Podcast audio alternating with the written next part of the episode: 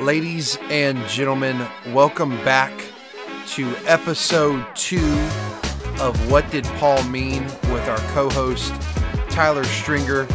We are so excited for you to join us today. Today, Tyler will be diving in to what did Paul mean when he wrote First Corinthians. This is an episode that you don't want to miss. If you're joining us on Spotify, Apple Podcasts, Google Podcasts, wherever you're at, don't forget to drop a review. And if you're enjoying the content, don't forget to leave us anything of future episodes that you want to hear. Thanks for joining us today, and let's dive right in to this new episode of What Did Paul Mean?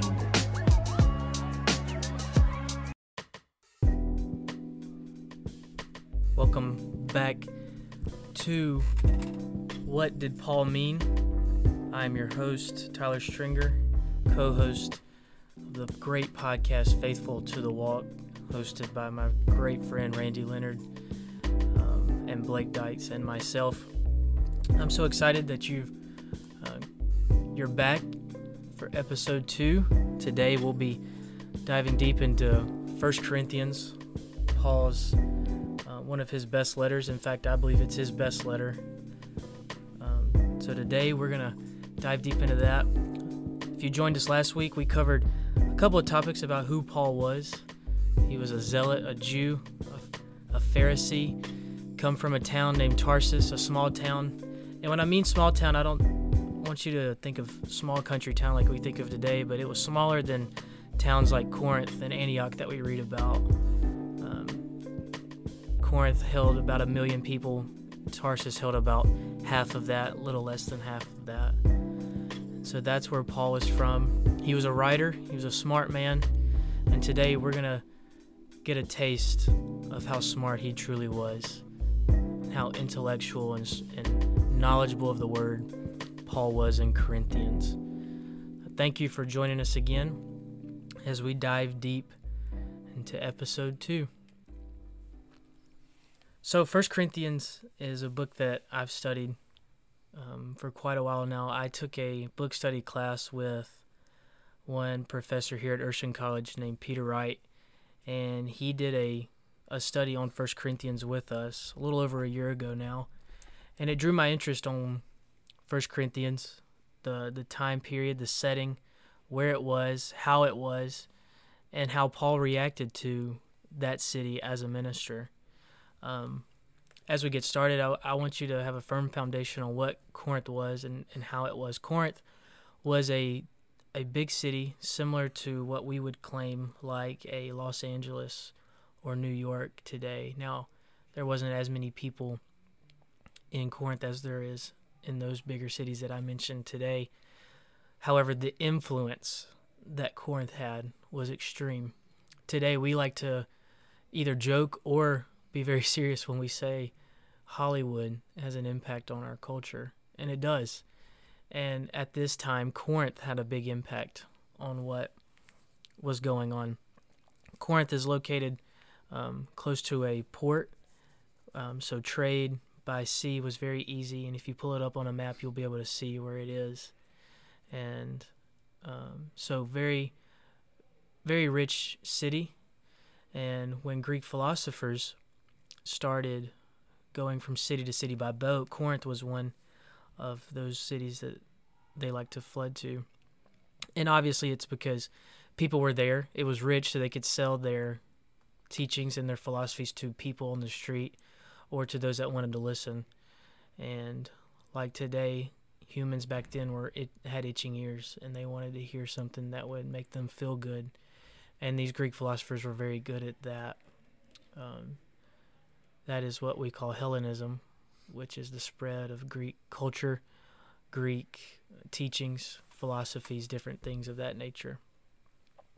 So as we dive deep, remember that while Paul is writing to this to this church in this great city, a very tall task is at hand for the apostle. He um, he may not be used to this scene. Um, Corinthians is actually one of his later works, written probably mid 50s, um, no later than early 60s, uh, AD, so in the first century. So Paul, you know, grew up in Jerusalem learning to be a Pharisee. And so when he goes to Corinth, it's much different than what Jerusalem was like. Jerusalem was Jewish, though so Jewish practices and like we talked about religion, which also translated to politics, were prevalent in time. But in Corinth, that's no, that's not the case. There is a lot of Greek culture that's pushed in Corinth. So we see a lot of idolatry. We see these philosophies that take away Jesus, and they take away that he was the Messiah. They take away from the the gospel, and so Paul has to deal with that.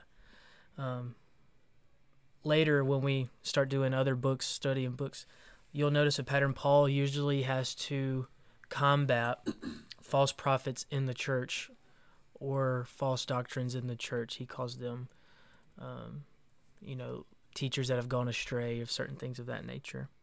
And so, Paul, as he's writing to the Corinthians, to the church in Corinth, he tackles three um, very important topics.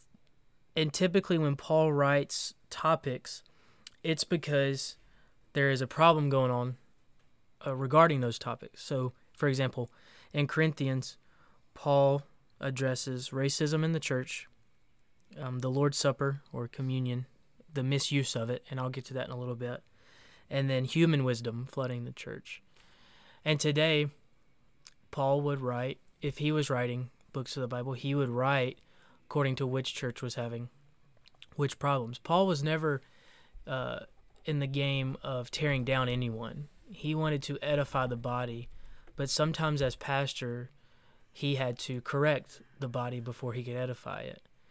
And so, Paul, starting the church in Corinth, as we see in Acts 18, he had to pastor the church as well. And so that's what he does um, today uh, as we read Corinthians. So remember, Corinth was a very famous city, it was a worldwide commerce, and it was so big and so popular and had so many problems. Paul had to write two letters to the church in Corinth. So, as I mentioned, there's three early, three early problems that were happening in this church, and as we study Paul and as we read about him, if he started this work in Acts 18 and he's writing this letter between mid 50s and late early 60s, then that means the church hasn't really been around longer than 10 years. Um, and so that this is only 20 years removed from the crucifixion. So Jesus hasn't been dead uh, and resurrected very long. 20 years is nothing regarding the time frame of history, and typically doctrines do not change within 20 years like this. But the Corinthian church started having issues, and one being racism. Now, um, in 1 Corinthians 1, we sometimes read over verses very quickly, you know, try to get our daily devotion in as fast as we can so we can move on and I've I've been in that boat before, so I understand. But if sometimes we just not if we don't read as much, but we we take in what we read, we'll get to see these things that the apostles and the disciples and other writers actually meant. So if you're listening, um, I encourage you to have a Bible next to you after as I go through this um, this series, the rest of this series. So if you turn to 1 Corinthians 1 and if you read it, um, very quickly, Paul writes this in verse 12 of chapter 1. He says, Now I say this, that each of you says, I am of Paul, or I am of Apollos, or I am of Cephas, or I am of Christ. Then in, chapter, in verse 13 of chapter 1, he says, Is Christ divided? Was Paul crucified for you, or were you baptized in the name of Paul? Now, as we read this, normally we would just imagine that Paul is saying that the Corinthians were picking one preacher over the other and saying that the other one was better. And to a certain degree, and on a surface level, that's actually what they were doing. But if we dive deeper into this, Paul is addressing racism. Um, if you notice, Paul uses Peter's Jewish name, Cephas. And why did he do that? Paul knew Peter personally, and Paul knew that Jesus called him Simon Peter. And so, why would Paul, in this scenario, call him Cephas? Well, when he says uh, that that the Corinthians are saying that I am of Paul or I am of Apollos or I am of Cephas, he's saying that there's some picking himself, Paul, there's some picking Apollos, and there's some picking Cephas. Um, he's saying that those that say I am of Paul have a Roman uh, genealogy or um, they side with the Romans. And when Paul says that some Corinthians are saying that they are of Apollo, Apollos, they are a Greek. And then when he uses Cephas, Peter's Jewish name, um, obviously he's talking about a Jew. And so not only is he just giving ministers names here, he's saying that the Romans, the Greeks, and the Jews are all against each other right now in the church. And so he says, Is Christ divided? Was Paul crucified for you? Now, I like his humility here by saying, by asking, Was, was I, was I Paul crucified for you? Because the obvious answer is no. Um, they knew that it was Jesus, and Christ's body cannot divide. For we believe that there is one God and that means we believe that there is one body of Christ. And so the next thing he says is, or were you baptized in the name of Paul? Now, this is very crucial, especially as Oneness Pentecostals. Um, we believe that the apostles' doctrine is based off Acts 2:38. And that's when Peter stands up and proclaims that you must be baptized in the name of Jesus.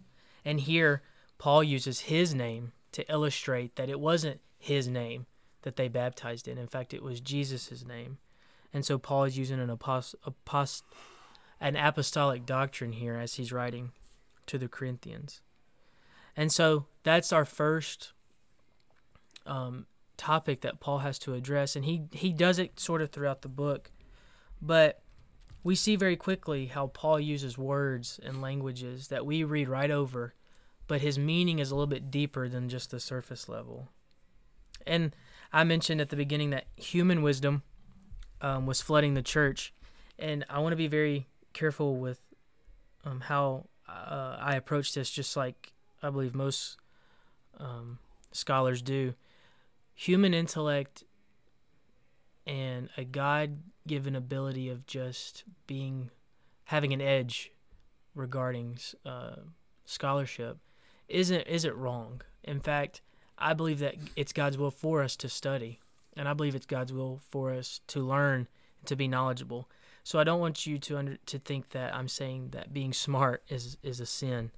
However, if we start believing in human wisdom rather than the mind of Christ or godly wisdom, very soon we'll believe our own ideas rather than God's ideas. And so Paul addresses that here. Um, as we read Jesus, uh, his story, the death on the cross was the least respectful way to die. No one looked up to that.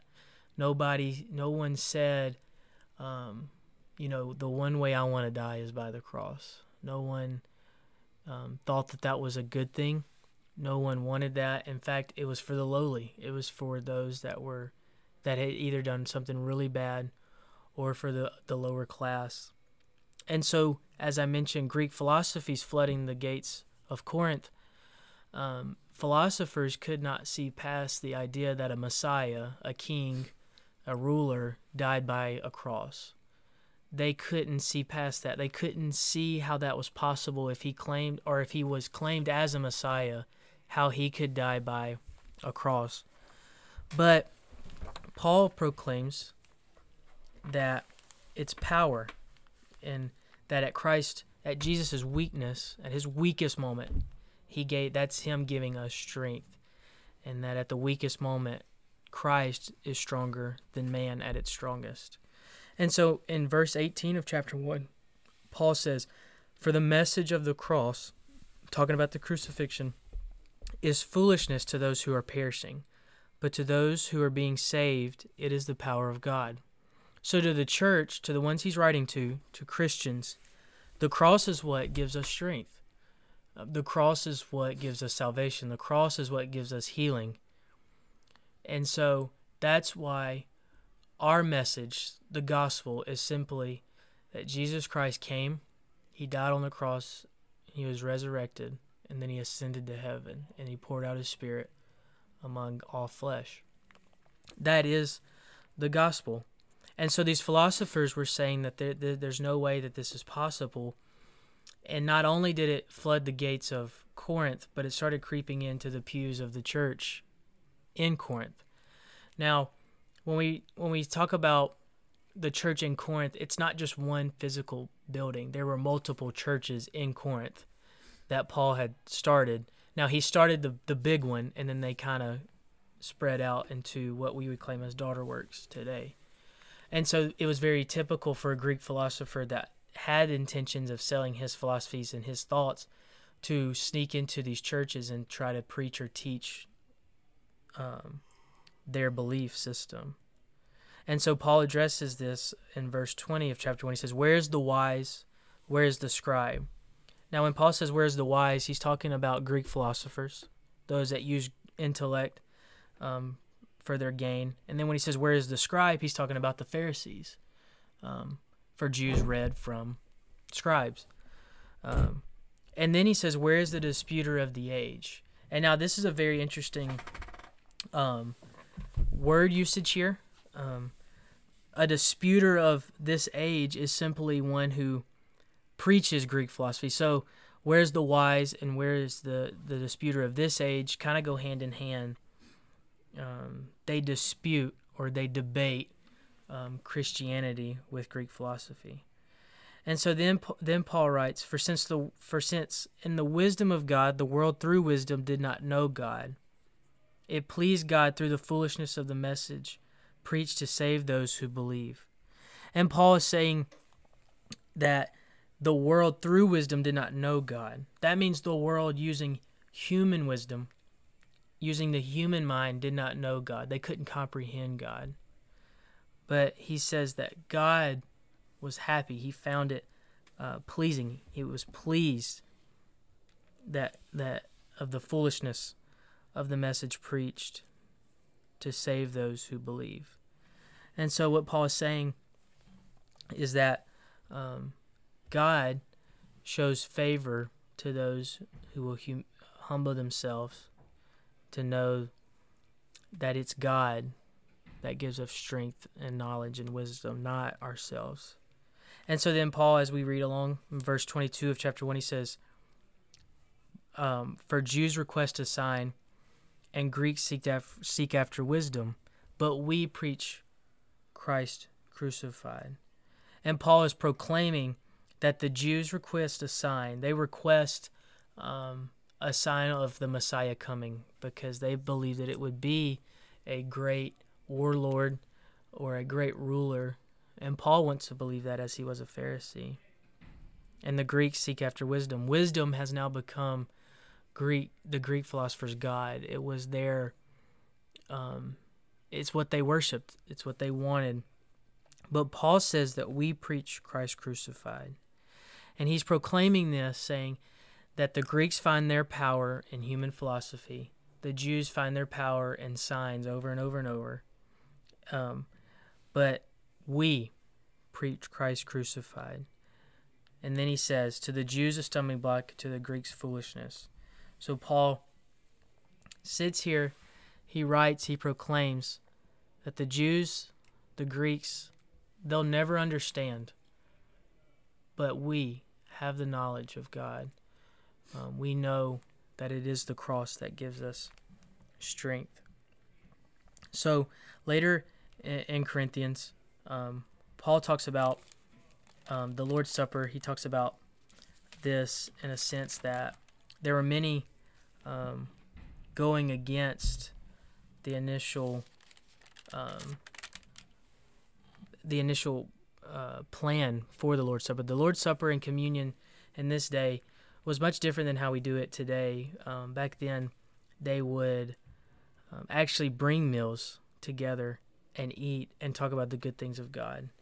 Um, today, when we think of communion, we think of a small cup and one loaf or one little piece of bread. And I think that that's okay. I don't think it's not biblical. However, in this day and, and in the apostle the apostles' day, communion was very much a meal. It was a celebration. Um, in fact, my home church, does what we call potluck dinners, where usually on a Saturday night, we would, uh, every family would bring their own meal, uh, and then we would eat together and just fellowship, sometimes Sunday after church. And so I actually associate that with being closer to the Lord's Supper or communion than how the normal church takes one lo- one piece of bread and a small cup of grape juice. And so the problem that Paul had to address was that the rich in the church were bringing, um, f- were, were, were not bringing anything. And the poor in the church would bring food so they would celebrate. But what would end up happening is that the poor would not eat anything and the rich would eat it all. And so at this time, they did drink wine. Um, and it, it was possible to become intoxicated with the wine that they drank. And so what was happening where it was the rich in the church took advantage of the Lord's Supper and was actually getting drunk on the wine provided for them to partake in the Lord's Supper. And so Paul has to address that. And so we read that um, in First Corinthians um, in in chapter 11. And so this is this is just a couple examples on what Paul had to address in the Corinthian church. Um, and so, as we wrap up today, I hope that you learned something. I hope that God can use my words and my voice and my knowledge to help someone in their study as they study the Word of God. And so this week, uh, as we release this podcast, this episode, I challenge you to, to read First Corinthians again with a new mindset um, that Paul is tackling racism, he's tackling problems with human philosophy, and he's tackling problems with uh, the, the misuse of the Lord's Supper. I promise it'll change your life, and I hope by my words, my number one goal is that whoever listens to this will search after Christ more and more and, and will challenge themselves to read the Bible. I just want to say thank you for joining us um, for this second episode of this mini series called What Did Paul Mean?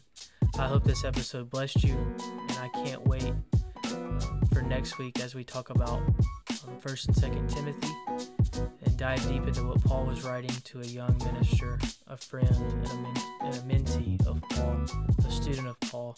Um, and so I'm very excited. Thank you for joining us, and I hope that my words will bless you throughout this week.